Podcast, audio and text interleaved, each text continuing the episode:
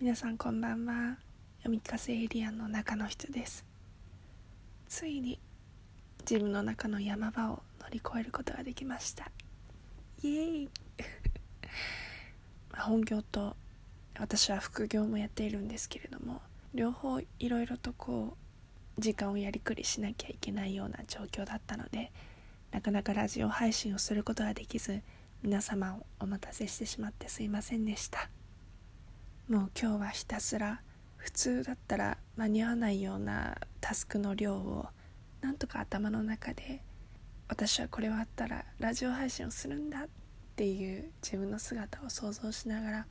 時間配分とかをシミュレーションしてみたら無事にタスクを全て完了し皆様にラジオを配信することができています。今日一番痛感したのが集中したかったら BGM を流すなっていうすごい大きな発見を得ることができました。今まで私は結構仕事とか作業の合間に音楽を流してたりするんですけれども今日はもうバタバタバタバタ忙しすぎて Spotify を開けようとする念頭さえなくてでも気づいたらこう音楽がない空間の方が自分の中では作業がはかどるいろいろと頭の中で考えやすくなるっていうのがよく分かりました。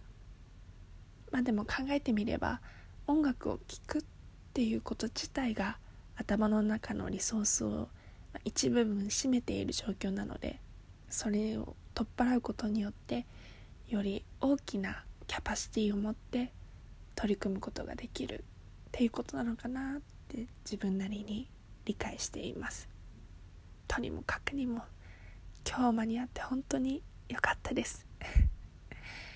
かなかコンテンツとして語学勉強ができていない状態なんですけれども副業とか本業のところで英語とか中国を使ってリサーチをしたり文章を書いたりいろんな形式を使って勉強できているので、まあ、自分なりにもうちょっと効率のいいアウトプットができないかなって今考えてたりします。